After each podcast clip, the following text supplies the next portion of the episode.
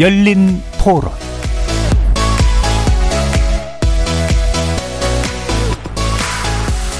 안녕하십니까. KBS 열린 토론 정준희입니다.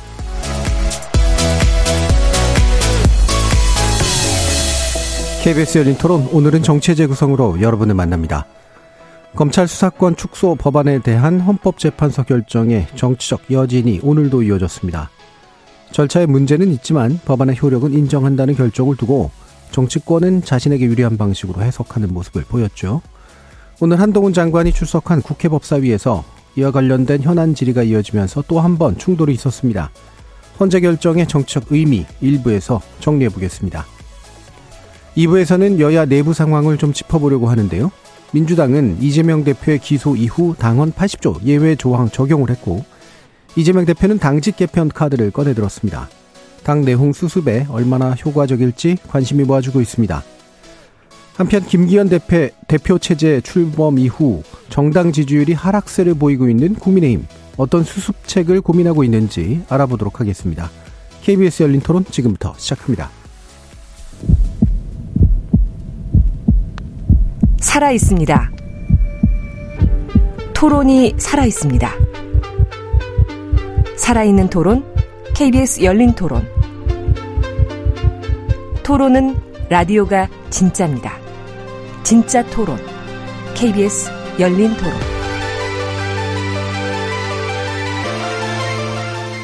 정치를 보는 색다른 시선, 정치의 재구성 함께 해주실 네 분의 논객 소개해드립니다. 이기인 국민의힘 경기도의회 의원 나오셨습니다. 안녕하십니까 이기인입니다. 하헌기 전 더불어민주당 상근부대변인 나오셨습니다. 예, 안녕하세요 하헌기입니다. 김준호 변호사 함께 하셨습니다. 네, 안녕하세요. 김준호입니다. 최수영 시사평론가 자리해 주셨습니다. 네, 안녕하세요. 최수영입니다. 문자로 참여하실 분은 샵 9730으로 의견 남겨주시면 됩니다. 단문은 50원, 장문은 100원의 정보 이용료가 붙습니다. KBS 일라드의 모든 프로그램은 유튜브를 통해서도 함께 하실 수 있습니다.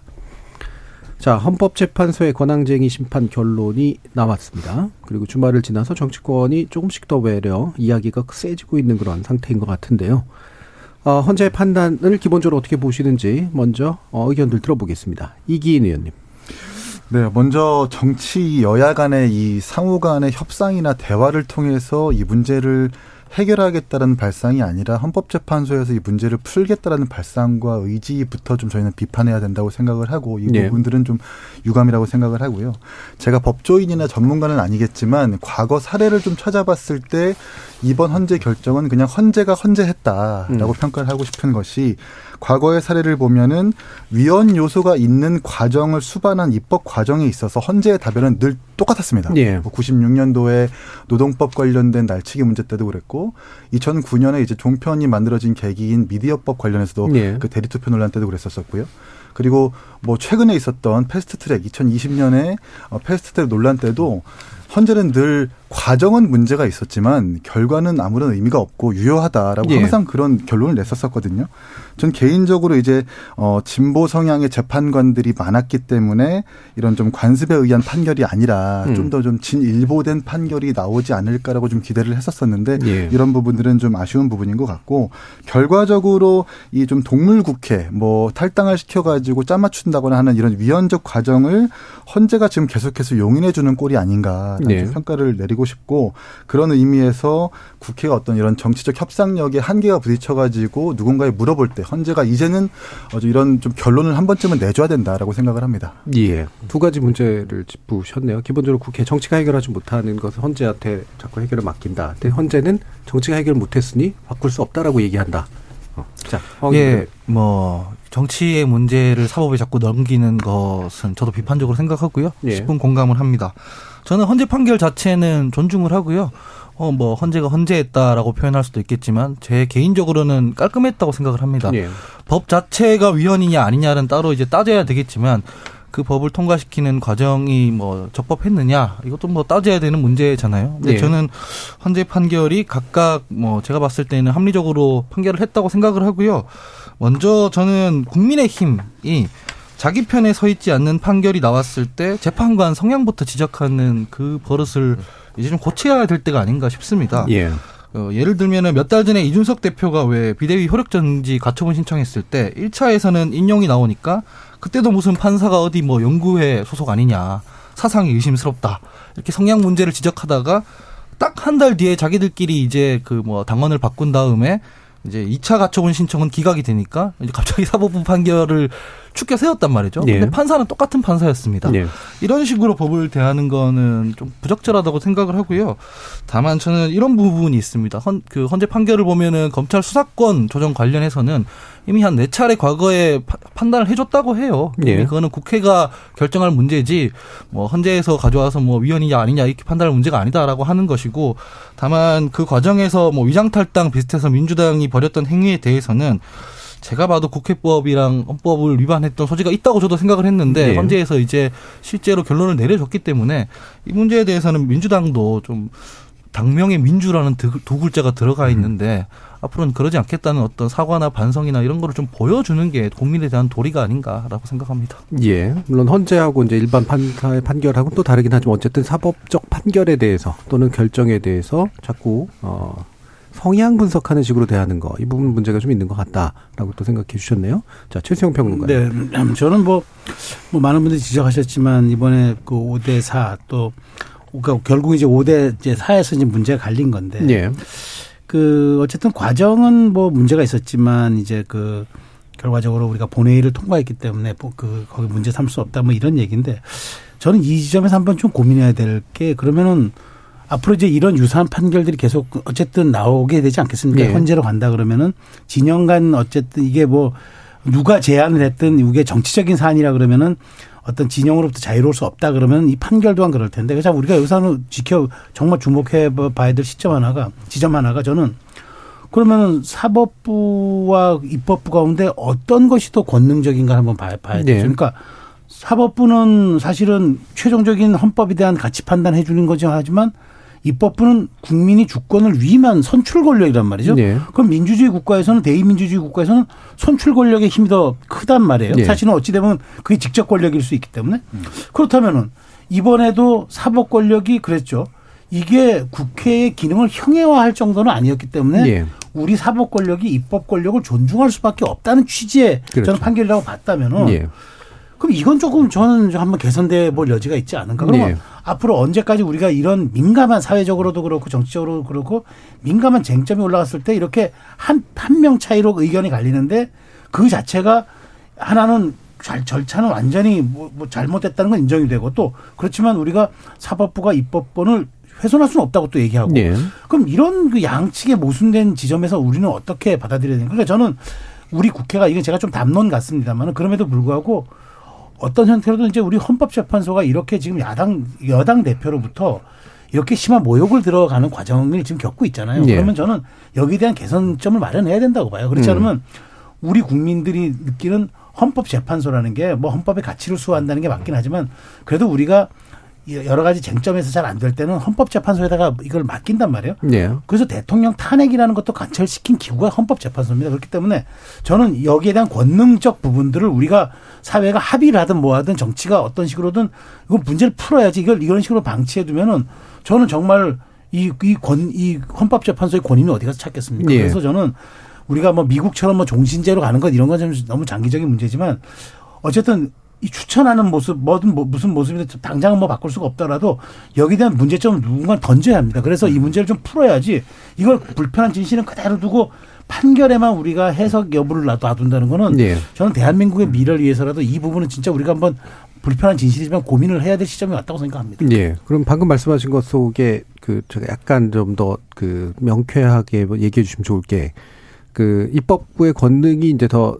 그러니까 어쨌든 이 법을 형성하는 권력이니까 그럼 스스로 알아서 문제를 해결해, 해결해야 되는데 왜 자꾸 이렇게 넘기냐라고 말씀을 그렇죠. 예. 이해할 수도 있고 또 한 가지 헌법재판소의 결정을 두고 자꾸 정치적으로 갈리는 그런 이야기들이 나온다는 얘기는 그 권위를 제대로 좀 인정받기 위한 어떤 다른 제도적 방책이 그렇죠. 그 필요하다 예, 이것도 있는 거고요. 다 마찬가지. 그러니까 아까 그 얘기, 그러니까 사법의 그러니까 정치의 사법화를 음. 지적하셨으니까 저는 네. 그 부분은 정치가 반성해야 되는데 이건 저희들이 평론하는 입장에서는 정말 그러면 안 된다는 식의 얘기밖에 할 수 없는 거지만.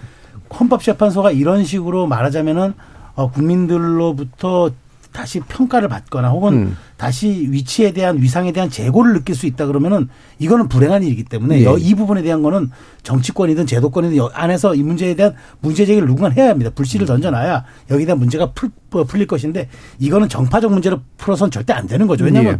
최후 보루를 우리가 이렇게 이런 식으로 방치해둬서는 안 된다고 봅니다. 예. 김준우 변호사님. 아, 갑자기 너무 추상적인 담론으로 최수영 평론가님이 가져가셔서 하늘 위로 간 얘기를 어떻게 수습할지가 좀 고민이 되는데. 아니, 아, 이게 사실은 이제 고전적인 논쟁이죠. 근데 이제 영국처럼 아예 헌법재판소가 없고 국회가 지지고 볶고 싸워서 알아서 하, 하, 해라. 라고 얘기를 해놓으면 그걸로 정리될 수 있는 방법이 하나죠. 그러니까 이제 오늘 김진표 의장이 개헌 얘기를 또 꺼내셨는데 우리 최수영 평론가님 지금 개헌적인 개헌에 관한 아니, 얘기를 개헌까지는 모르겠습니다. 아니요, 아니요. 찾아야 돼요. 그러니까 그게 네. 헌법재판소를 없애고 헌법재판을 없애는 방식도 이제 하나의 그 고전적인 문제 해결 방식인데 그게 아니라면 이제 왜냐하면 사실은 87년에 6월 항쟁할 때 아무도 헌법재판소를 설치하라라고 외친 사람은 한 명도 없는데 모르겠습니다. 없었을 것 같은데 사실 87년 헌법 하고 나서 우리 삶을 제일 많이 바꾼 게 헌법재판소라는 이 괴이한 그리고 어떻게 보면 어, 뭐, 사회과학 담론자 하시는 분들은 뭐 87체제, 87체제 얘기하지만 저는 박근혜 대통령이 탄핵이 된 것이 87체제의 완성이라고 봤거든요. 오히려 네. 이, 이 헌법 질서 안에서 모든 문제가 치유 가능하다라고 봤기 때문에 어떻게 보면 어, 87 체제나 87 헌법이 시효 만료된 부분도 있습니다만 정상적으로 작동하고 있다는 것도 한편으로 보여준 거여서 참 그 부분이 참 어려운 지점인 것 같습니다. 그럼 그 문제를 빼고서라도 사실은 이번 결정에서 어 앞에 이, 결과는 이긴 의원님이 얘기해 주신 대로 다 이제 예견 가능한 수준이었고 오히려 네 명의 보수 판관이 있어서 5대 4가 나온 거 아니냐 역으로 사실 네. 얘기할 수 있는 부분이거든요. 음. 6대 3 이럴, 이럴 수 있습니다. 근데 이제 문제는 두 가지가 있겠죠. 하나는 이게 권한쟁의 심판은 5대 4로 결론이 날 수가 있는데 헌법 소원은 사실은 원래 6대 3이어야 됩니다. 그런데 이제 만약 이거를 역으로 거꾸로 5대 4로 이 결론이 났으면 이 권한쟁의 심판 방식으로 원래는 6대 3은 돼야 헌법소원이에서 위헌 판단이 나는데 그거를 잠탈하게 되는 이 제도적인 문제가 사실은 있거든요. 음. 그러니까 사실은 다섯 명이 위헌이라고 해도 지금 다 결론은 합헌이 됩니다. 6대 3이 돼야 되기 때문에 국회 입법권을 존중하기 위해서 헌법재판소가 그 그 헌법 심판을 할 때는 위헌 법률 심판을 할 때는 6대 3 구조를 해놨는데 권한쟁의에서는 그렇게 안 해놓는 바람에 지금 이 문제가 늘 있거든요. 근데 문제는 권한쟁의 심판을 통해서 법률이 무효가 된 적이 한 번도 없어서 이 문제가 계속 숨은 쟁점으로 묻어두고 있는데 음. 그 문제 부분은 최승영 평론가님 말대로 또 어, 여러 염려대로 좀 제도적 보완이 필요한 부분이 하나 있을 거고요. 두 번째는 그 조금 깊이 얘기 들어가서 죄송합니다만 어쨌든 우리 하원기 대변인 얘기하시듯 이전에 이제 선례들 판결들이 있었다라고 하는 것은 어 기소권 이나 수사권을 어느 조직에 둘 것이냐와 관련해서 어느 정도 입법 재량이 있다라는 걸 확인한 거였는데 그게 이제 검사라는 게 헌법에 분명히 적혀 있는데 검사가 검찰청법 검사만 있는 게 아니라 공수처 검사도 가능하고 특검 검사도 가능하다라는 게 이제 기존 판례들의 어떻게 보면 결정들의 핵심적인 문제 의식이었지 검찰청법상의 검사만 그 검사가 아니다. 이걸 한 거였다면 이번 판결에서 새로운 법리가 나온 것은 기존의 검사나 혹은 일부 형법학계 학자들께서 얘기해 주셨던 내용 중에서 검사가 헌법에 나와 있는 거는 이제 영장 청구권을 독점하고 있는 내용이 하나고 그다음 이제 검찰총장이라는 존재가 나오기 때문에 검찰청을 두어야 된다. 이거 두 개거든요. 근데 이제 검사라는 걸 직업을 뒀다는 거는 그 규문주의 탄핵주의 이렇게 얘기합니다만 법원에서 한꺼번에 기소도 하고 판결도 하던 옛날 방식을 벗어나서 판사와 검사가 분리된다는 것, 즉 기소가 검사가 한다는 것만 있는 것이고 네. 수사를 영장 청구권으로부터 도출될 수 있냐, 도출될 수 있다라고 얘기하시는 분들과 없다라고 얘기하는데 그 부분은 첫 판례예요. 그래서 그 영장 청구권은 다수 의견은 인신 보호를 위한 장치가 있는 것이지 이것이 검사한테 바로 수사권이 부여된다는 헌법적인 명령은 아니다라고 이제 결론을 내린 부분이기 때문에 이 부분이 사실 이제 이론적으로 어떻게 보면 한 번도 헌재 결정이 제대로 정면으로 이제 다룬 적은 없었던 부분이 좀 새로운 부분이 같고 이 결정을 존중한다면 어, 이제 이 후과는 결국은 민주당 일각에서 주장하는 이른바 실질적인 검찰의 수사권, 어, 이제 박탈. 의 법안도 헌법적으로 가능하다라도 예. 이제 치달을 수 있다는 거죠. 실제로 민주당이 이제 그 법안을 과연 추진할지 말지는 모르겠습니다만 이론적으로는 이제 가능해진 부분이 있다라는 정도를 짚을 수 있을 것 같습니다. 예. 그래서 뭐 이 부분 헌법재판소의 제도적 존재 의미에 대해서 더 깊이 들어가서 얘기할 필요는 없을 것 같고 방금 말씀처럼 아, 현재 이제 중요한 이제 법리적인 의미가 나오는 것이 검사가 모든 것들을 독점하는 것이 아니라 이거를 쪼개가지고 분리하는 것이 법, 이런 입법 형성이 가능하다. 라고 하는 것으로 이제 받아들여지기 때문에 민주당 측에서는 이제 그래서 기존에 했었던 어, 수사기소 완전 분리라고 하는, 하는 그런 식의 원칙들을 좀 더 제도화하겠다라는 쪽으로 나가고 있고요. 반대로 지금 한동훈 법무장관은 오히려 시행령으로 이걸 더 잘해야겠다. 라고 지금 또 얘기가 나오는 완전히 정반대 방향의 이야기들이 되고 있습니다. 이 부분에 대한 정책으로 또 좀더 어, 분석해 봐야 될 것 같은데 하원기 부대변인 어떻게 좀 될 것 같으신가요? 저는 저도 참 양비론 싫은데 음. 이거는 아까 전에 말씀하셨 그 최소한 평론가님께서 말씀하셨다시피 입법권의 권능 이거를 인정하려면 제대로 하면 되는 문제거든요. 근데 네. 보통 국회에서 법을 자기 논에 물대는 식으로 만들어 놓고 이게 위헌적 소지가 있게 만들어 놓으니까 또 헌법재판소에 넘겨서 이거를 판단받고 이렇게 되는 거거든요. 그래서 지금 이 헌법재판소에 따라 말해 보면 한동훈 장관 같은 경우에는 시행령 다시 되돌려야 된다고 저는 생각을 합니다. 음. 왜냐면은 어쨌든 간에 그 민주당에서 추진한 이 검경 수사권 이 법 자체에 문제가 있다고 생각할 수는 있죠. 그러면 그 문제를 그 법을 개정할 때도 적법하게 개정을 해서 해야 되는 문제지 이걸 시행령으로 왜 모법을 초월하게 이렇게 진행하는 게 이게 과연 적절한가? 네. 실제로 이 그러면 위법이 된다. 이런 문제 제기들이 그래서 나오는 거라고 생각하거든요. 게다가 법무부 장관이잖아요. 이게 그냥 저 같은 사람이야 뭐 헌법재판소에 판단에 뭐 공감을 안 한다라든가 이렇게 뭐 반기를 드는 식의 얘기를 할 수 있지만 법무부 장관이 그런 태도를 보이는 건 저는 별로 바람직하지 않다고 봅니다. 예. 법무부 장관은 정무직 국무위원인데 그럼 이걸 정무적으로 좀 해소하려고 노력을 해야 되는 문제지 저렇게 싸움하는 게 과연 적절한가 싶고요. 민주당 같은 경우에는 제가 이거는 꾸준히 지적했던 건데 검경 수사권 이 조정하는 법안을 처음에 급하게 밀어붙였을 때도 국민들에게 제일 많이 비판받던 부분이 뭐냐면 문재인 정권 5년 내내 뭐 하다가 이렇게 무리수를 더 가면서까지 급하게 추진하려 드느냐 네. 이 비판이었거든요. 그러면 이거 처리해 놓고 처리할 당시에도 분명히 앞으로도 보완적인 보완 입법을 하겠다라고 분명히 얘기를 했는데 뭐 지금까지 뭘 했는지 알 수가 없습니다. 뭐 핑계로는 헌법재판소의 판결이 나올 때까지 기다렸다 이렇게 말씀할 수 있지만 그 전에 국민적 공감대를 형성하기 위해서 노력을 했을 수는 있는 거거든요. 근데 지금 와서 부랴부랴 뭘 하겠다라고 하면 과연 이게 동력을 받을 수 있는가라는 생각이 들고 그래서 일단은 이 헌법재판소 판결을 두고 서로 아전 인수하는 것부터 멈추고 국민적 공감대를 먼저 만들기 위해 노력부터 해야 될 것 같다. 그래야 그 동력으로 어, 입법기관에서 법을 만들 때 힘을 받을 수 있는 거지 자기들끼리 싸워서 할 수 있는 문제는 또 아니거든요. 예. 국민적 공감대를 만들어라니 좋은 말인데 사개특위 지금 이제 아마 좀 있으면은 그만둘 것 같은데 그게 그나마라도 그런 거 만드는 데 아닙니까? 어떻게 보세요, 김준호 교수? 거의 지금 이제 올해 상반기까지 안 그 법사위 통과 못하는 법안이 이제 거의 합의되기는 이제 통과되기는 음. 일방의 독주로도 거의 불가능하기 때문에 사실은 민주당 입장에서도 뭐 21대 국회 안에서는 더 검찰 개혁 관련 특히 수사권 조정이나 축소 관련한 법안의 진도가 나가긴 쉽지 않을 거라고 저는 네. 생각합니다. 네. 객관적으로 이제 안 될 거라고 저는 생각하고요. 이 이상 검찰 개혁과 관련된 이슈를 더 확대시키는 것도 정무적으로 민주당에서 그닥 바람직하진 않은 것 같아서 이번 건 같은 경우는 사실은 한동훈 장관이나 전주의 유상범 의원이 제기한 것에 대한 사후적인 결과가 나온 거기 때문에 요 이슈는 요 정도로 정리를 하고 이후에 다시 논의를 뭐 22대 때 한다든가 이렇게 좀 가닥이 잡히지 않을까 싶습니다. 예, 그 부분은 그래서 제도적으로 더 검찰 개혁을 완성하겠다라고 하는 논의는 일단 좀 멈추는 게 좋겠다. 그럼 시행령은 시행령 부분은 사실은 지금 뭐 다른 방법이 별로 없습니다. 사실은 음. 시행령이 법을 위반하는 경우에 문제되는 거를 그때 여야가 합의를 했다가 박근혜 대통령이 그 거부권 행사하면서 이제 물 건너 가지 않았겠습니까? 예. 그러니까 사실은 오히려 그 법을 좀 더 추진하는 쪽을 얘기를 하면 그래도 음. 그쪽이 훨씬 더 정치적 명분이 좀 크지 않을까. 당장의 시행령을 이거 뜯어 고친다기보다는 법과 시행령 관계에 있어서의 어느 정도 국회에서 통제하는 방안을 수단을 예전에 여야 합의도 했던 부분이기 때문에 그 부분을 오히려 좀 더 강력하게 얘기해서 시행령 정치의 어떤 폭을 좀 줄여주는 부분도 어, 그 부분은 민주당이 좀 더 중점을 찍는 게 차라리 효과적이지 않을까 싶습니다. 예. 한동훈 장관은 시행령 부분에서 물러설 것 같지는 않아 보이는데요. 네, 네. 예. 전뭐 전혀 물러설 것 같지도 않고 또 지금 헌재가 사실은 시행령을 별도로 또 판단하는 건 아니기 때문에 네. 어쨌든 이 검수 완박법의 그 유효성을 인정했다 그러면 검수 완박에 따른 그, 그 한동훈 장관은 거기에 등이라는 걸 활용해가지고 네. 이제 이대 범죄를 더 확대시켰는데 그 조항 또한 저는 시행령 또한 유법성을 찾긴 또 어렵죠. 그렇기 때문에 한동훈 장관이 저는 물러나지 않을 거라고 보고 네. 조금 더 전 나아가서 상상력을 발휘한다면 한동훈 장관이 이런 이게 상반기 국회에서 계속 정치권에 논의가 된다 그러면은 한동훈 장관이 만일 저는 만 내년 총선에 나간다 싶을 때는 이걸 가지고 이슈 파이팅해서 본인이 예.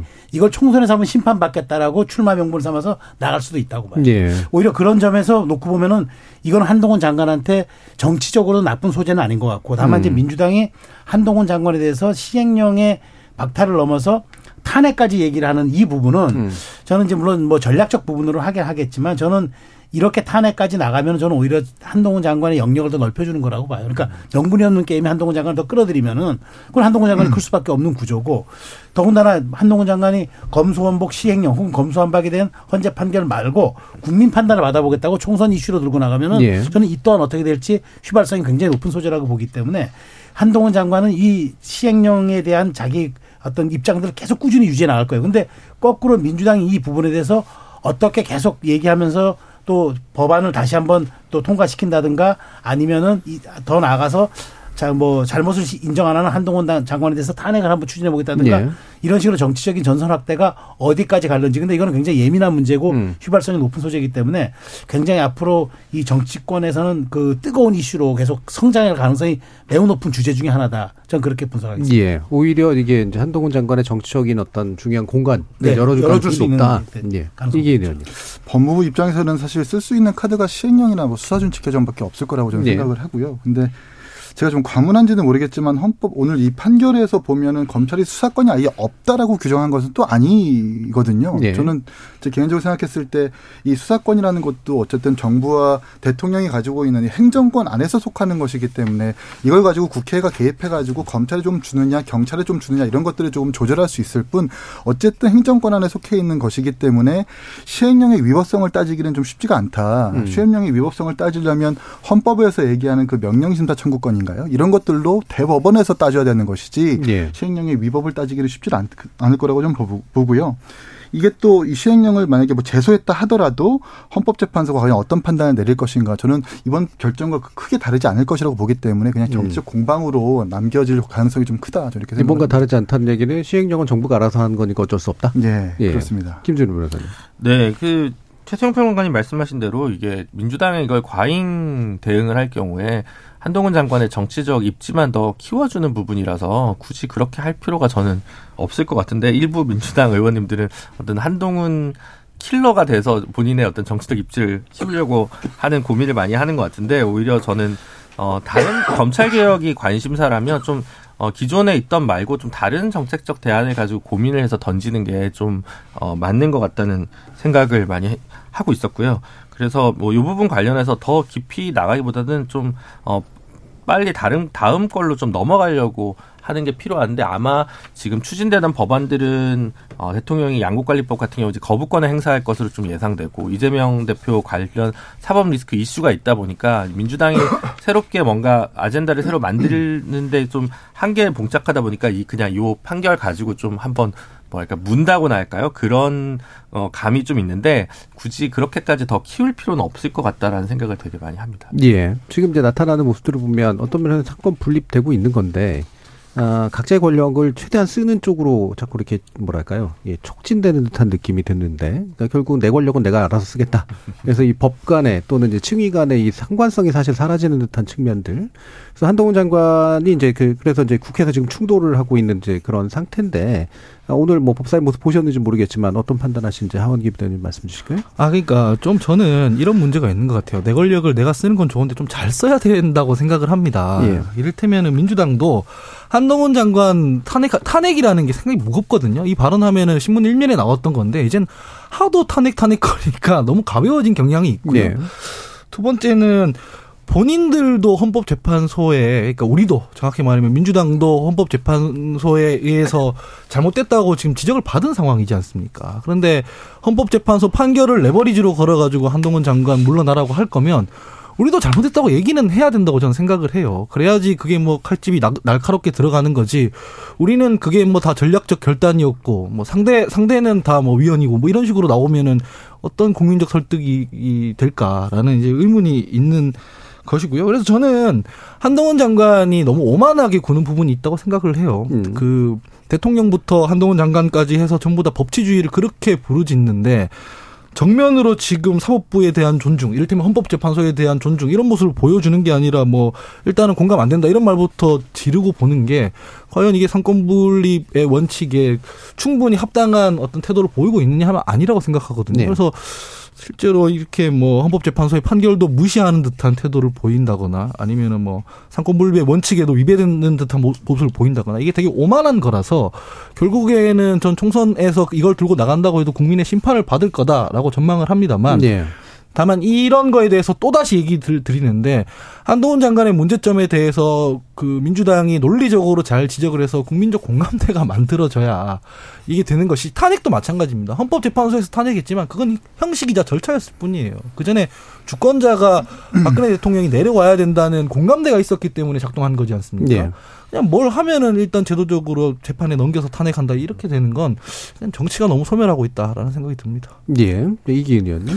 저는 일단 이 아까 뭐 변호사님께서 말씀해 주셨지만 위헌 법률 심판이라든지 헌법소는 여섯 명 이상의 찬성이 있어야만 인용이 되는 것이고 권한쟁의 심판은 다섯 명 이상. 5대 4라는 숫자에 좀, 좀 주목을 해야 되는 것이 이게 좀 뭔가 법리의 이론을 따랐다기보다는 정파적인 이해관계나 어떤 정세의 추이를 감안하면서 헌법재판소가 이렇게 결론을 내렸다고 생각을 하고 원래 헌법재판소가 여야가 좀 이런 걸 인정했으면 좋겠어요. 원래 헌법재판소가 보수와 진보를 총망라한 재판관들을 모아놓고 그 토론을 통해서 최적의 결론을 내리는 곳인데 이걸 가지고 어떤 뭐 어떤 소속이다 민변이다 출신하면서 이런 것들을 제기하면서 이런 것들 을 부정하는 순간 오물을 뿌리는 순간 사회적 어떤 혼란만 가중될 것이다라고 생각을 하고 있고 음. 오늘 법사위 전체의 모습들을 보니까 생각보다는 이 야당에서 탄핵이나 어떤 사퇴에 대한 이야기들을 강하게 하지는 않더라고요. 네. 생각보다 좀 부적절했다 당신의 어떤 이런 입장 음. 표명이나 이런 것들이 어, 아무래도 뭐 우리 평론가께서 말씀하셨지만 자꾸 야당에서 이렇게 강하게 반발을 하면 한동훈 장관을 띄워주는 것이라고 정부적으로 판단했기 때문에 그럴 것이라고 생각을 하고 둘 다 좀 자중했으면 좋겠는 게 어, 민주당한테는 이 당명이 민주당인 것처럼 민주적인 절차를 훼손했으니까 굉장히 뼈 아프게 받아들여야 할 것이고 한동훈 장관 같은 경우는 법조인이지만 이것을 각하했거든요. 예. 이걸 누가 먼저 반성하고 자성하, 자성하느냐에 따라서 사실 이기는 게임이라고 생각을 하는데 둘 다 지금 그렇지 않은 모습들을 보이니까 음. 좀 답답한 국면이 있습니다. 예, 이기는 게임이라고 보셨는데 그렇게 하면 이길 것 같으신가요? 글쎄요, 뭐 사실은 이게 그렇게 하면은 우리는 평론하는 입장에서 이긴다고 얘기하지만 실제 지지층이나 이런 쪽에서는 예. 어떻게 받아들일지 모르겠으나 근데 길게 보면 이기는 게 맞을 겁니다. 예. 그런데 저는 어쨌든 지금 민주당이 사실 지금 뭐 중대범죄 수사청이라든가 뭐또 뭐 법안을 또 더 강화하겠다 이런 얘기들을 자꾸 하는 게 저는 옛날 과거로도 교훈을 못 얻는 것 같아요. 이렇게 음. 힘이 있고 잘, 잘, 잘 나갈 때 그렇게 그때 우리 사회, 한국 사회를 두동강 냈던 또 공수처 있잖아요. 네. 지금 이제 공수처가 지금 뭐 합니까? 저는 음. 사실 지금 공수처 얘기만 나오면 민주당 의원들 얼굴 붉어져야 되는 거 아닌가 모르겠어요. 그렇게 하려고 했던 공수처가 지금 뭘 하고 있는지. 그래서 제대로 어떤 평가를 받고 있는지 그래서 그것이 정말 검찰을 견제하고 사법개혁의 축으로 작용하고 있는지 네. 그러니까 지금 얘기하는 것들이 또 그렇다면은 검찰의 힘을 완전히 빼, 빼가지고 그러면 사법 권력을 견제하고 균형 잡게 할 것인지 저는 다 아니라고 봐요. 그러니까 집단 최면에 말려 있는 것 같아요. 오히려 저는 지금 민주당이 이길 수 있는 방안들은 빨리 이 사법적인 트랙에서 빠져나오는 게 저는 맞다고 봐요. 그래 왜냐하면 지금 그 이재명 대표를 겨누고 있는 검찰의 칼끝이라든가 여러 가지 정치권을 겨냥하고 있는 사정 칼날이라든가 그렇다 하더라도 그래서 자꾸 지금 이렇게 얘기하면은 그 어떤 반사 조건으로 검찰에게 향하는 보복 심리라고밖에는 저는 이해가 안 네. 되는 부분들이 많아요. 그래서 지금 제도권에서 해야 할 일은 헌법재판소가 판결이 됐다 그러면은 참 정말 뻔한 이야기지만 정말 이게 중요한 정답일 수 있습니다. 반성하고 반성하고 잘못하고 잘못하고 보완해서 하겠다라고 얘기하는 게 그게 지금 이긴 의원 말씀하신 대로 네. 그렇게 나가는 쪽이 이길 수 있다. 장기적으로 음. 보면은 총선이 1년밖에 남지 않았습니다. 긴 음. 시간 아닙니다. 전 그래서 그렇게 가야지 그 국민의힘도 총선 전략 때문에 아마 김기현 원내대표가 굉장히 세게 얘기하는 것 같은데 음.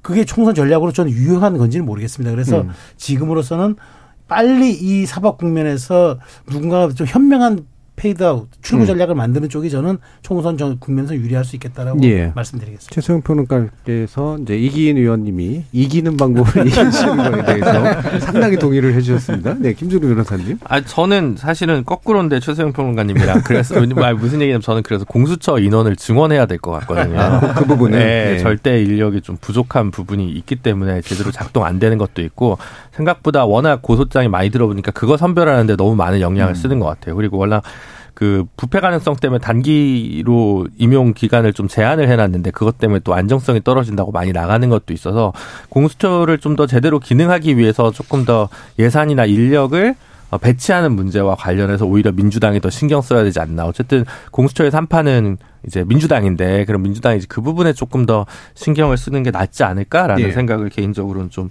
하고요. 그래서 검경 수사권 조정 추가로 한다거나 중수청 얘기하는 거는 이제 국가수사본부도 겨우 자리 잡으려고 하고 있는 마당인데 아직은 조금 설이 있다라는 생각을 음. 저는 개인적으로 하거든요. 그러니까 장기적으로 수사 기소 분리를 더 확대하고 수사권을 축소하는 거는 저는 뭐 바람직하다고 생각합니다만 그 부분과 관련해서 경찰의 역량 증진이나 이런 부분에서 아직 좀 부족한 부분들이 있습니다. 그래서 음. 그거는 아직은 좀 우리 사회가 지금 당장 시급하게 다뤄야 할 뭐 검찰 개혁 내지는 뭐 수사기관 전반적인 개혁 부분에 있어서 지금 시점에서의 제 1번 우선순위는 아니라고 어, 생각을 저는 하거든요. 그걸 하기 위해서는 좀 더 많은 시간이라는 요소가 좀 필요하기 때문에 그 부분 좀 신중해야 된다고 생각합니다. 예. 저는 이게 민주당이 법안을 개정할 때 좀 진지했으면 좋겠어요. 이를테면은 특정 기관을 저도 검찰 개혁해야 된다고 생각해요. 문제가 많은 기관이라 생각하는데 그냥 악마화해서 뭐 수사권을 다 뺏어야 된다 이런 식으로 진행을 하는 게 아니라 이를테면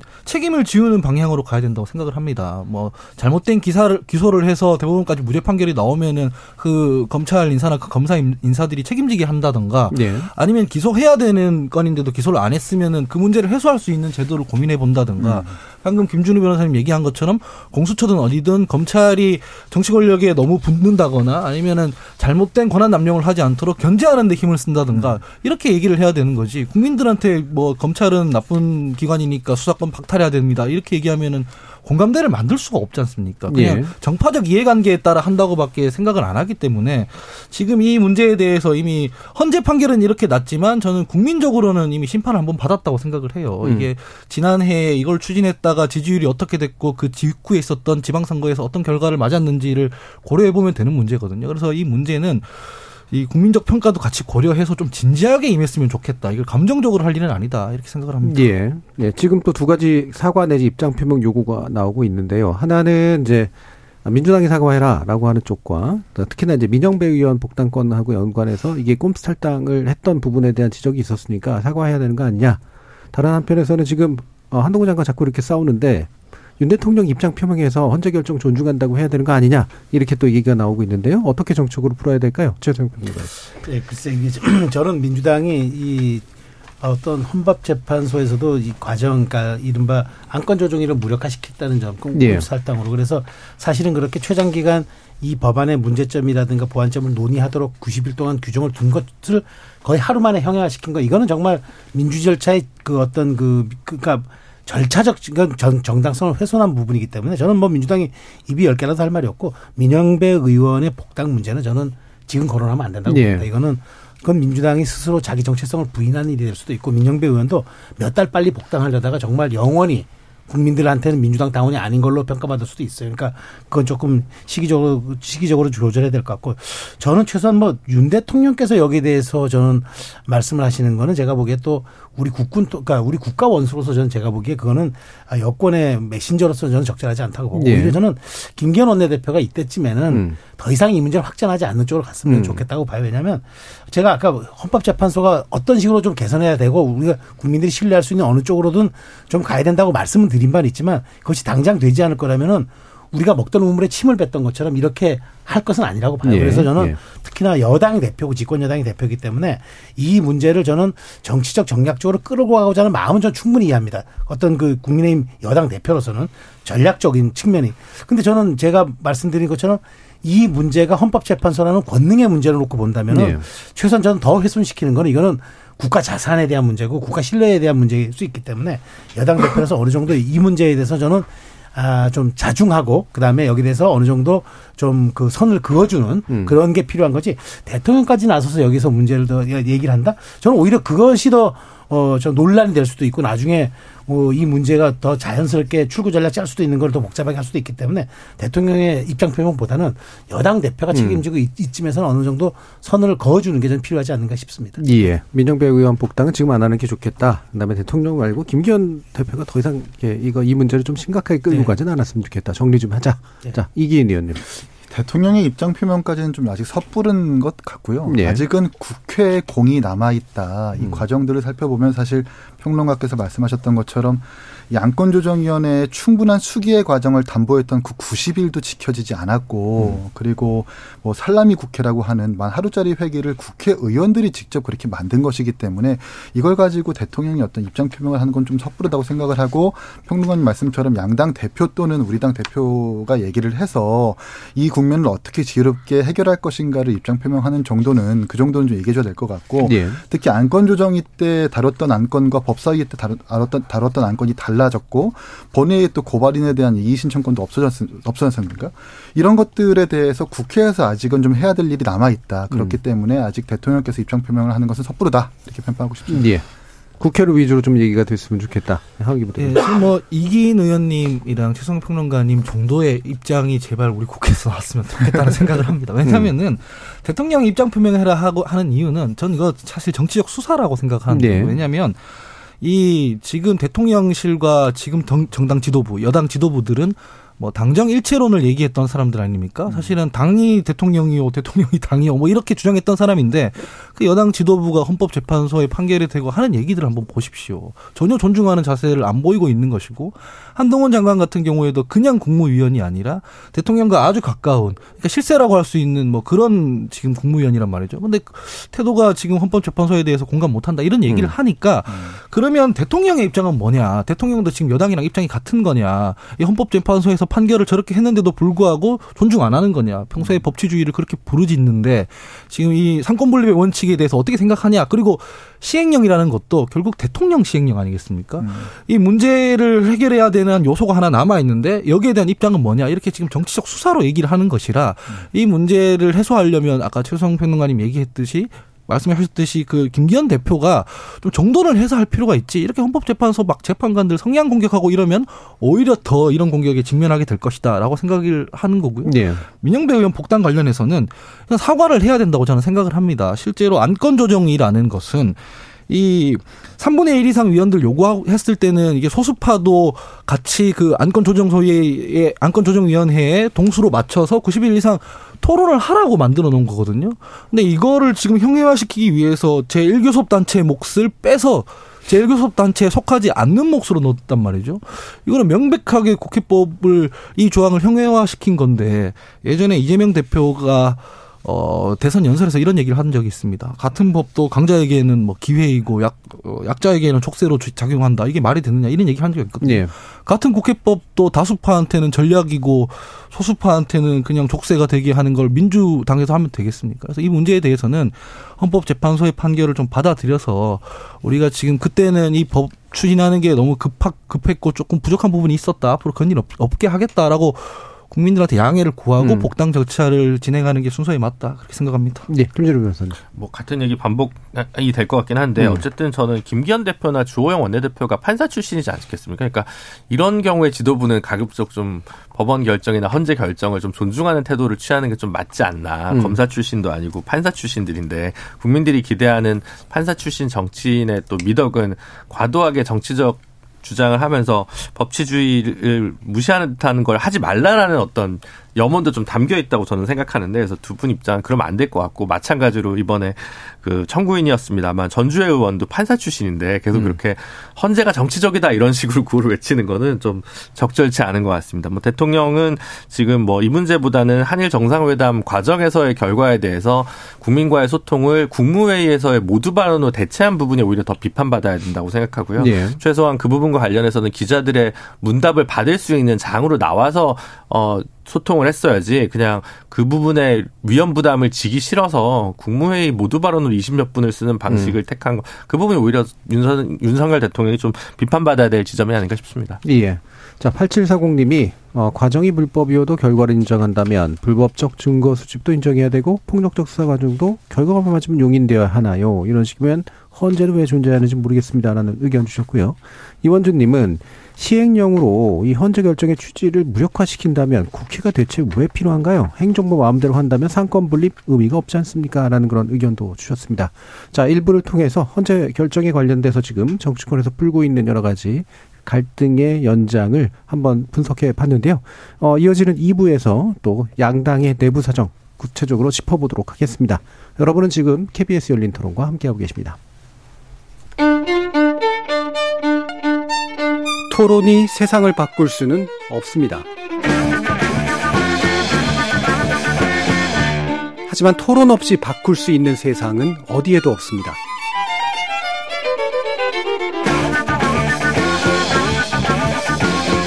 세상의 선한 변화를 갈망하는 당신. 정답이 아니라 질문의 힘을 믿는 당신. 우리 KBS 열린 토론에서 만납시다.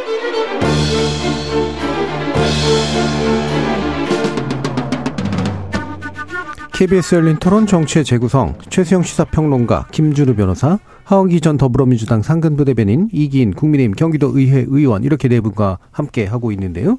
자 일단 민주당 상황을 좀 지켜보죠. 어, 기소 이후에 어, 당 대표에서 이제 물러나야 되는가 해서 당헌 80조에 관련된 해석들이 이제 당무위에서는 일단 대표직 유지하는 것으로 됐습니다. 아 그러면서 어, 당직 개편 등을 이야기하고 있고요.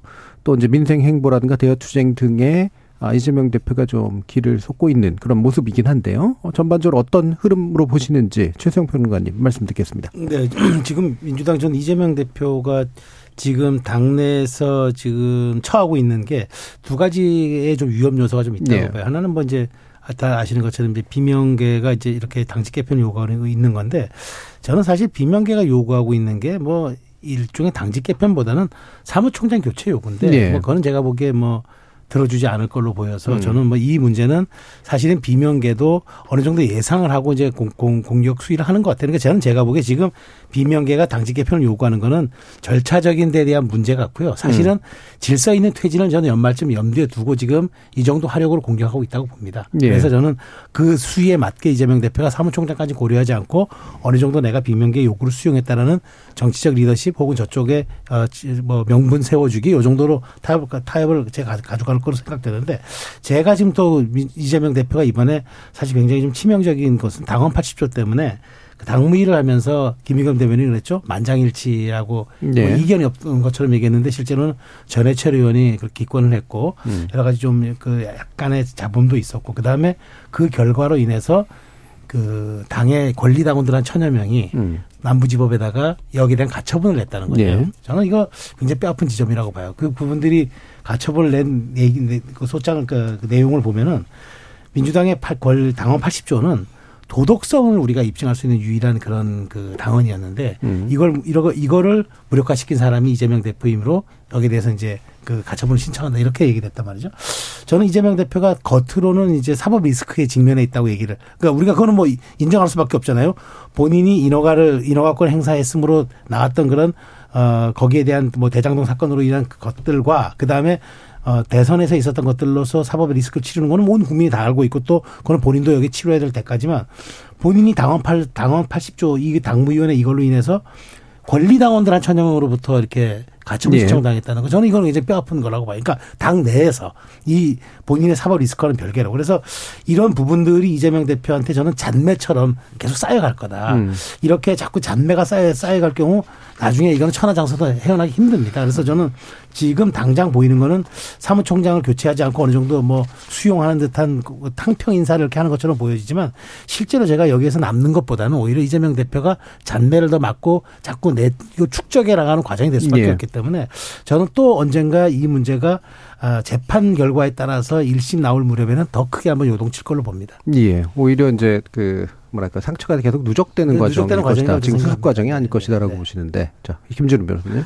네, 그 지금 민주당 같은 경우는 어, 윤석열 정부의 실책에 힘입어서 지지율 상승에 반사의 이익만 보고 있고 자력의 힘으로 올라가지 못하고 있습니다. 민주당 같은 경우. 근데 네. 그 원인이 사실은 지지율 상승을 붙잡고 있는 게 사실 이재명 대표 사법 리스크라는 점을 부인을 못할 것 같아요. 이재명 대표가 실제로 사법적으로 단죄 받아야 될지 실체적 진실상 문제가 있었는지 알수 는 없지만 늘 최수영 평론가님 얘기하시는 인식 영역 때문에 이제 그런 문제가 발생하는 것 같고 이 부분을 그럼 도대체 이재명 대표가 이제 저는 어떻게 해결할 수 있는지 도저히 이제 안 보이는 것 같습니다. 어, 대표가 되고 시간이 반년이 넘었는데 그거를 잠재울 만한 다른 역량을 보여주지 못한 것 같고 이미 심판대에 올라간 것 같습니다. 근데 다만 비명계 입장에서도 굳이 모난돌이 되어서 정 맞고 싶지 않은 어, 생각 때문에 일단 지금 당장 퇴진하라라고 얘기하는 거치 표명에 대해서는 이야기하지 않기로 민주당의 길이나 뭐 더미래나 다 그렇게 이제 정리를 해서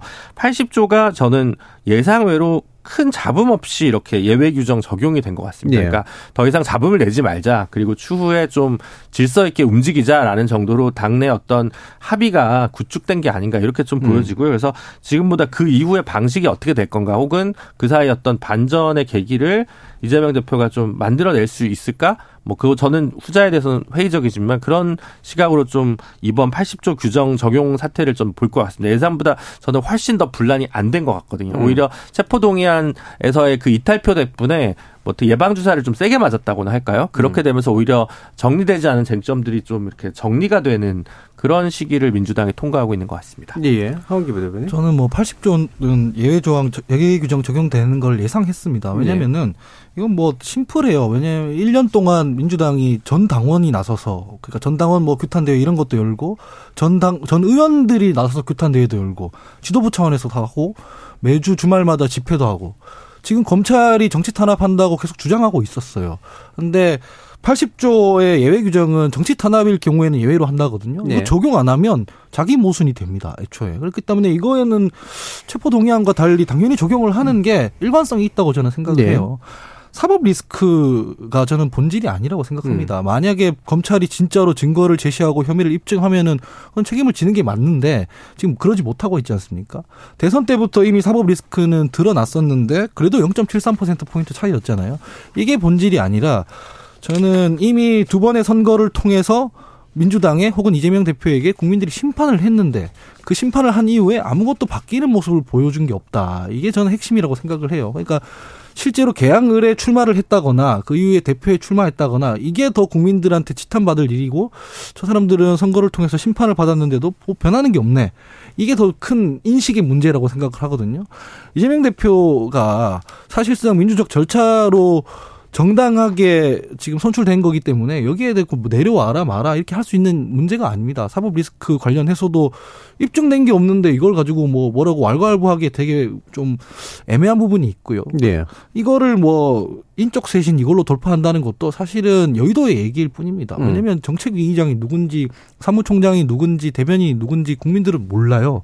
국민들이 궁금한 건 왜 이재명 대표는 대선 때 심판을 받았는데도 불구하고 또 전면에 있느냐 이거거든요. 근데 그 옆에 있는 사람들 쇄신한다고 그게 쇄신인 것처럼 보이겠습니까? 그래서 대표의 행보가 되게 전 중요하다고 생각해요. 당력을 사법 리스크 해소하는 데 쓰는 것 이런 예. 부분에 대해서 저는 지지율이 낮아진다고 생각하거든요. 음. 그래서 지금까지 했던 방식으로 이게 돌파가 안 된다면 전면적으로 당의 기조 자체를 좀 바꿀 필요가 있다. 국민들의 지금 원하는 방식, 국민들이 요구하는 것을 좀 위주로 할 필요가 있다. 국민들이 지금 대표 지켜라 이걸 요구하는 게 아니지 않습니까? 예. 계속 이 방송에서 거듭거듭 반복해서 드리는 말씀이지만 사법 리스크에 대한 대응은 분리해서 대표가 대응을 하고 이 정책에 대한 대응, 대여 투쟁에 대한 대응, 야당 본연의 목표에 좀 충실했으면 좋겠다라고 예. 생각합니다. 사실 근데 이 부분이 아까 이제 김준우 변호사님이 약간 수습 관점에서 얘기해 준 이유는 국민들한테 직접 호소하는 방식이 아니라 국민들의 눈에 비치는 당내 혼란을 수습해서 조금이라도 좀 이렇게 덜 하려고 하는 거고 걸 테고 이른바 이제 비명계들도 이제 그런 식으로 호응하는 모습을 보이는 거 아니겠습니까? 그런 효과가 있을 거라고 생각하세요?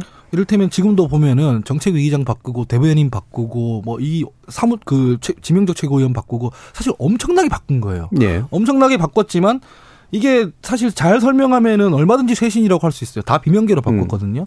근데 사무총장이라는 공천권을 행사하는데 되게 큰 영향을 미치는 거 이거 하나 안 바꾸면 다 의미 없는 것처럼 얘기를 하고 있는 거잖아요. 비명계 예. 일부 비명계들이. 음. 제가 물어보고 싶은 건 그런 거예요. 그러면은 당 대표까지 포함해서 다 비명계로 바꾸면 민주당이 지지받냐? 음. 저는 아니라고 생각을 해요. 왜냐면 정권 교체는 이재명 정부가 교체된 게 아니라 문재인 정부가 교체된 거거든요. 네. 그 사람들도 반성한 적이 없어요. 그렇기 때문에 지금 사무총장 바꿔라, 당 인적 쇄신해라 이런 것들이 어떻게 비춰질 거냐면 당내 밥그릇 싸움으로 비춰진다는 거예요. 네. 이재명 대표가 리더십을 발휘해서 의원들 만나면서 이 조율하고 사실은 음. 그 의견을 수렴해서 당의 기조를 정하는 건 되게 중요한 얘기가 맞지만 어차피 공천에 관련한 거에서 자기들 보장 안 해주면 또 시끄럽게 얘기가 나올 거란 얘기예요. 네, 그래서 네.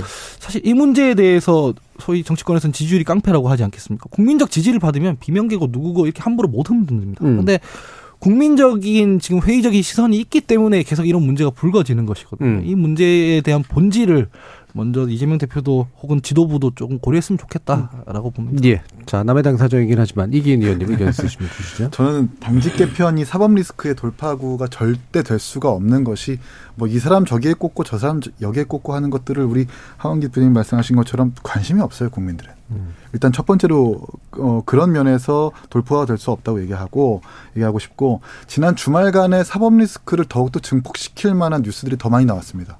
과거의 검사 사칭 뭐 이런 사주에 관련된 녹취록이 나왔다라는 보도까지 이어졌고 또 심지어 김문기 씨와의 관계에 있어서 좀 더 구체적인 증거들이 나왔죠. 사진을 제가 공개한 것이기도 하거든요. 비근한 예를 들어서 김문기 씨와의 관계 같은 경우는 제가 증인입니다. 음. 이재명 시장이 있었을 때 김문기 처장이 개발사업처장으로 일을 했을 때 그것을 감사할 수 있는 상임위원이 저였기 때문에 예. 김문기 처장님이 살아계실 때 저한테 직접 와서 이 부분들은 이재명 씨한테 직접 보고했습니다라고 저한테 말한 것이 똑똑히 기억이 나요. 음.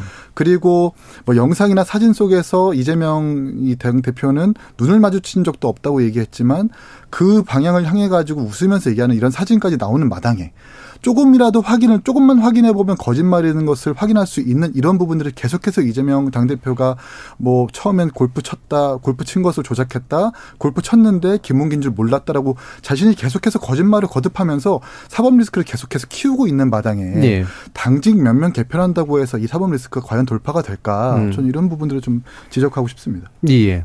어, 그 순간을 아주 잘, 어, 스스로의 홍보를 위해서 잘 쓰셨습니다. 아, 그런, 그에 관련이 있었는지 잘 몰랐네요. 아, 예. 성남시 시의원이셨으니까. 예. 그렇죠. 예. 예. 그렇죠. 그, 지난주에 그 얘기를 듣긴 했습니다만, 이런 증거까지도 이런 식으로 냈었다라고 하는 그런 말씀까지 주셨네요. 자, 이번에 국민의힘 얘기 좀 시간이 많이 남진 않아서 바로 들어갈 텐데요.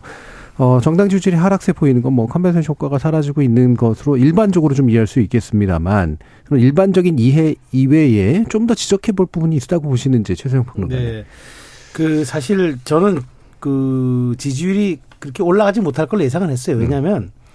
이 여당이 시끄러우면 지지율이 올라갑니다. 근데 음. 여당이 시끄럽지 않은 지지율이 낮아져요. 음. 근데 여당은 사실 시끄러우면 일이 안 돼요. 음. 참, 참 이 모순된 딜레마가 있는 네네. 정당이 이제 여당인데 그러다 보니까 여당이 잠잠하고 여당이 one voice 나가면은 관심으로부터 멀어져요. 근데 사실은 음. 그게 일을 잘 하는 경우가 있어요. 예. 실제 성과를 낼 수도 있고. 근데 국민들 높이 보기에는 정당이라는 곳이 본디 좀 뭔가 에너지가 있고 역동적이어야 하는데 전혀 그렇지 않단 말이죠. 음. 그러다 보니까 미디어에서조차 약간 외면이 돼요. 그러다 보면 이게 이제 지지율과 연동되는데 저는 그런 일반론에도 불구하고 지금의 지지율은 조금 신호가 안 좋다는 음. 얘기고 왜냐하면 20대 지지율이 지금 사상 최악이에요. 예.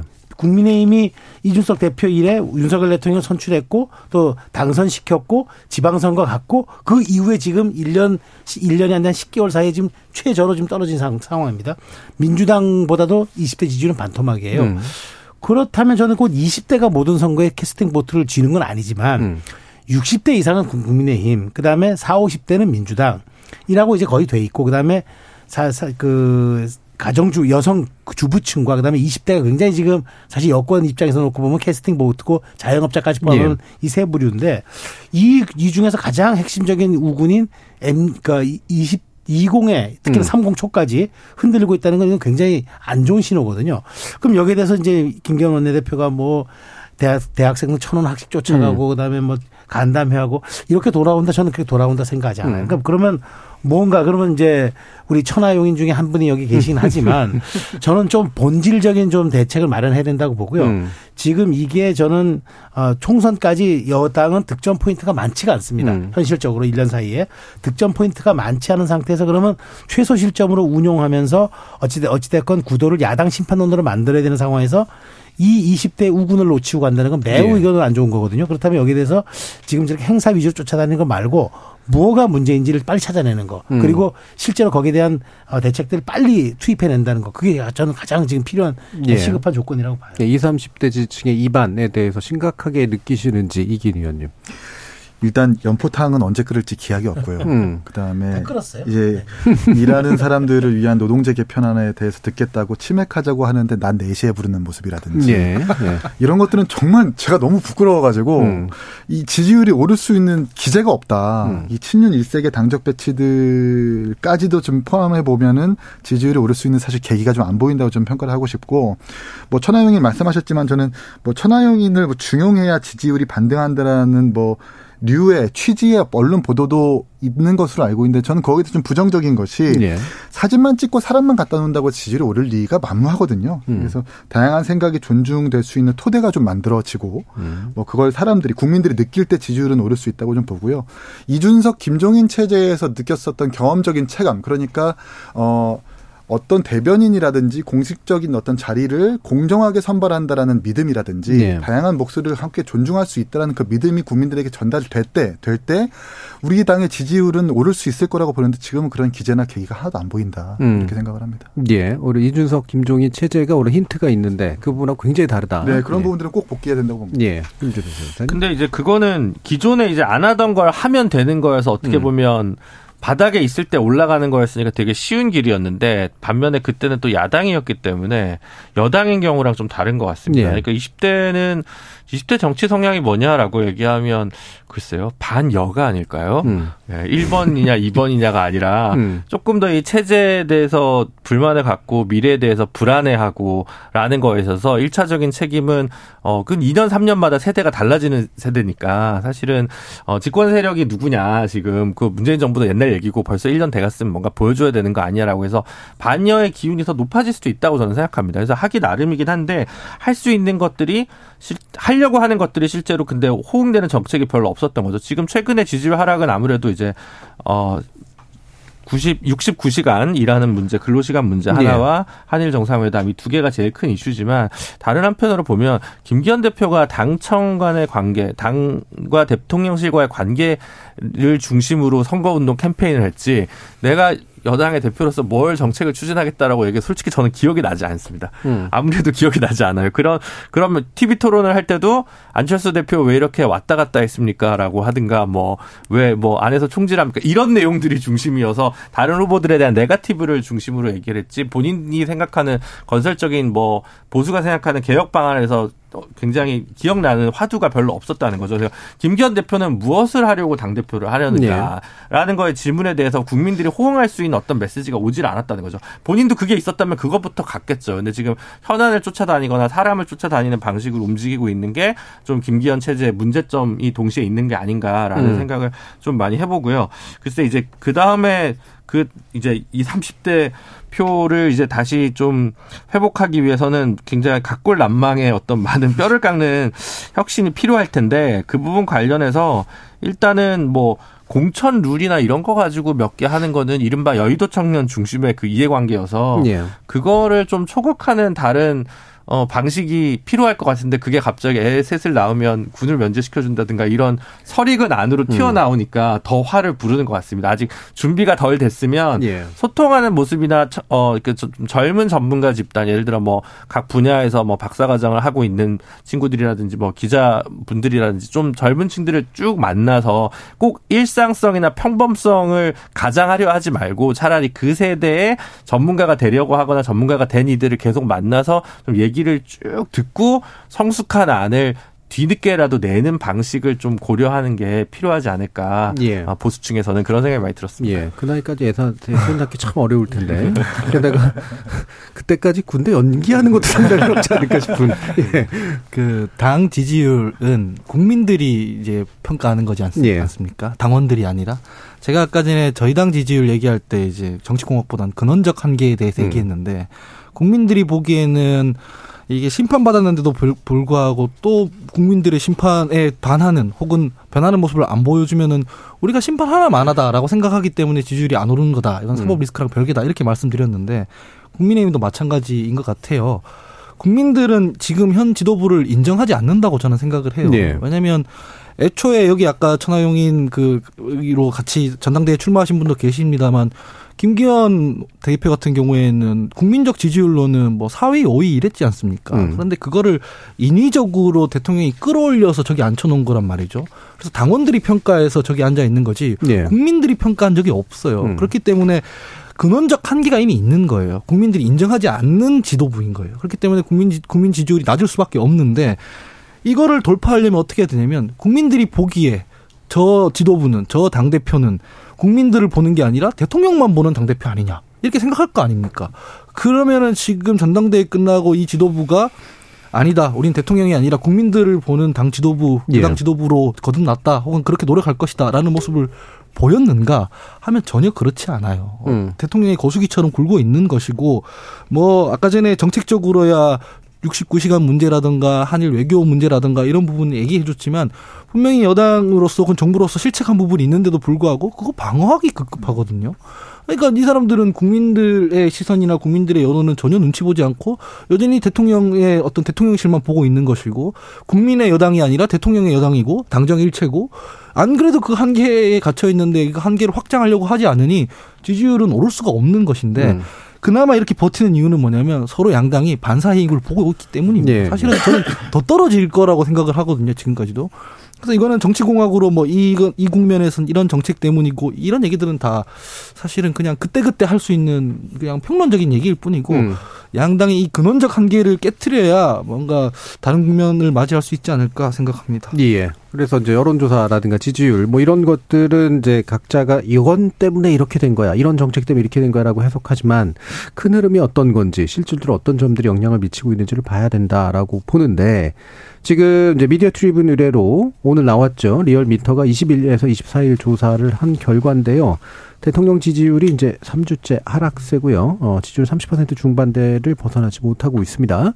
이 부분 뭐 아무래도 이제 최근 있었던 일들의 영향이 있긴 하겠죠. 최선 평론가님 좀 분석해 주실까요? 네, 뭐 여기에는 아까 얘기한 정책도 있었겠지만 예. 가장 큰 흐름은 한일 정상회담이었을 겁니다. 음. 근데 제가 좀 안타깝게 생각하는 거는 원래 이 순방을 다녀오면 말이죠. 한 그 5%에서 6% 정도 오릅니다. 왜냐하면 그렇죠. 그것이 기저 효과가 세 가지가 있는데 첫 번째가 이제 주목 효과라고 그러죠. 음. 대통령이 순방을 나가면 모든 미디어에 대해서 모든 미디어를 실시간 생중계하기 때문에 주목 효과를 다 누리고 두 번째가 지도자 효과. 그러니까 요건 약간 그 국기 아래 효과라고 음. 그 flag 이 around effect이라는 음. 이제 그 우리가 국기 아래서 있, 다 보면은 이제 우리 지도자밖에 안 보이기 예. 때문에 상대 국가 이제 협상을 하니까 그럼 국민들이 거기에 모든 묵시적 동의를 해줌으로써 거의 혼연 혼연을 쳐야 되는 그런 효과가 있단 말이에요. 음. 세 번째가 성과 효과 아닙니까?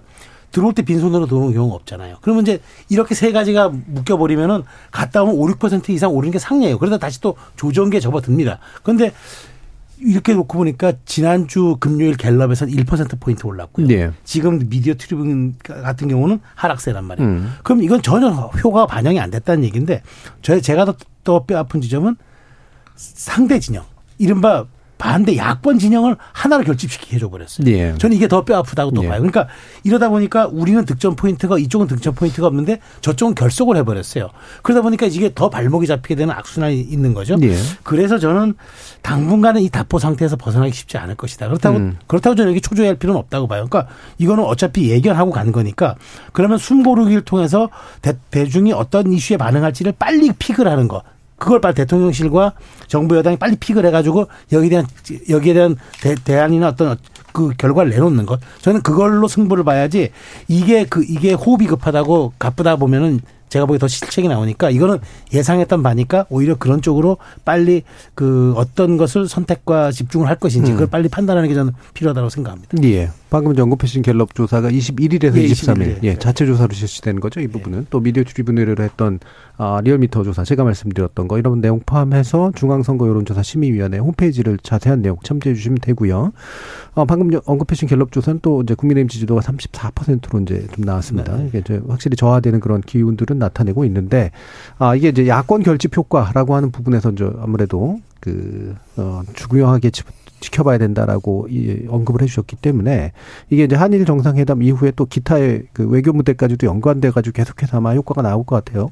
김준우 변호사님 좀 말씀 주실까요? 그래서 뭐 한미일 관계 속에서 음. 한일 정상회담을 인식해야 된다라는 얘기들을 뭐 최세영 평론가님도 하셨고 많은 보수 음. 농객들이 하셨는데 그러면 이제 그게 더 외통수가 될 수 있다는 생각이 드는 거예요. 한미 음. 정상회에서 그럼 가시적인 무슨 성과가 있을까? 음. IRA 관련해서 뭔가 확 풀어준다든가 뭐 이런 무역 관련된 성과가 없다면 예. 더더욱은 왜한 거냐라는 이제 이야기가 나올 수 있기 때문에 그거를 이렇게 얘기하면 좀 그렇습니다만 물론 이제 한미 정상회담도 성과가 있어야 됩니다. 있어야 되지만 그거를 너무 가둬놓지 않기 위해서는 좀 다른 분야에서 여러 성과들이나 실전 포인트를 잃지 않기 위한 고민들이 좀 필요할 것 같습니다. 예. 뭐 이제 뭐 국가수사본부장은 이제 검사 출신이 아닌 이제 내부 승진 발탁으로 어쨌든 되지 않았습니까? 그러면 국민들이 일단 우려하는 게 그런 걸 것 같아요. 검사 출신이 너무 중용된다. 그렇다면 이제 올해 상반기나 정도에는 개각이 일부 있을 가능성이 있을 텐데 검사 출신 중용을 좀 그만한다든지 아니면 언론이 지금 호들갑을 떨고 있는데 설마 방통위원장을 검사 출신을 임명하는 걸 강행하지 않는다든지, 그러니까 음. 이렇게 좀 뻔하게 검사 일색인 인선을 좀 줄이는 것부터 좀 저는 시작을 예. 할 필요가 있을 것 같고요. 그리고 지금 뭐 국가보훈처가 이제 이승만 기념관을 무슨 추진한다고 음. 하는데 제가 볼 때 이런 이념 갈등을 별로 일으킬 수 있는 거는 스스로 좀 철회하는 그러니까 그런 것들이 일단 좀, 좀, 좀 필요하다고 생각이 들고요. 그리고 이제 청년 세대 소구하기 위해서 뭐 여러 가지 뭐 정책이 있겠습니다만 결국은 일자리와 주거 정책 관련 혹은 교육비 관련한 부분들에서 조금 더, 어, 굳이 저출생이나 뭐 저출산 이런 거에 음. 단어에 얽매이지 않고 좀 그에 대해서 좀 개방적인 태도를 가지고 뭔가 어, 정책적 지원을 하는 부분에 있어서 음. 고민을 좀 푸는 게 왜냐하면 지금 연금 계획도 답보 상태거든요. 공론화 뭐 위원 방식 조사 방식을 또 채택할 것으로 지금 국회 연금특위가 준비하고 있다고 들었습니다만 지금 나머지 노동 개혁이나 교육 개혁이나 연금 개혁이 별로 제가 볼 때 올해 안에 속도가 날 것 같지 않기 때문에 조금 기시감 있게 뭔가 보여줄 수 있는 음, 정책들이나 의제들을 잘 선정해서 좀 국정 운영에 어 동력을 다시 회복하는 방식들을 지금 대통령실이나 여당에서 굉장히 깊이 있게 고민해야 될 겁니다. 네, 이긴 의원님. 저 오늘 사실 검색하다가 리얼미터 조사에서 오름세라는 말을 박, 박여가지고 반색해서 검색해도 보니까 부정평가가 오름세라는 예. 듣고 뭐 적지 않게 실망을 한 부분이 있고요. 사실 저는 지도부가 빨리 이 당정 일체라는 기조를 버려야 된다. 예. 이 최고위원 중에서도 이 민주노총에 대한 이 어떤 원래 대화의 상대로도 인정을 안 했었지만 요즘은 약간 온도가 달라졌습니다. 이제 대화의 문을 열어놓겠다라고 말, 말을 바꿨거든요. 음.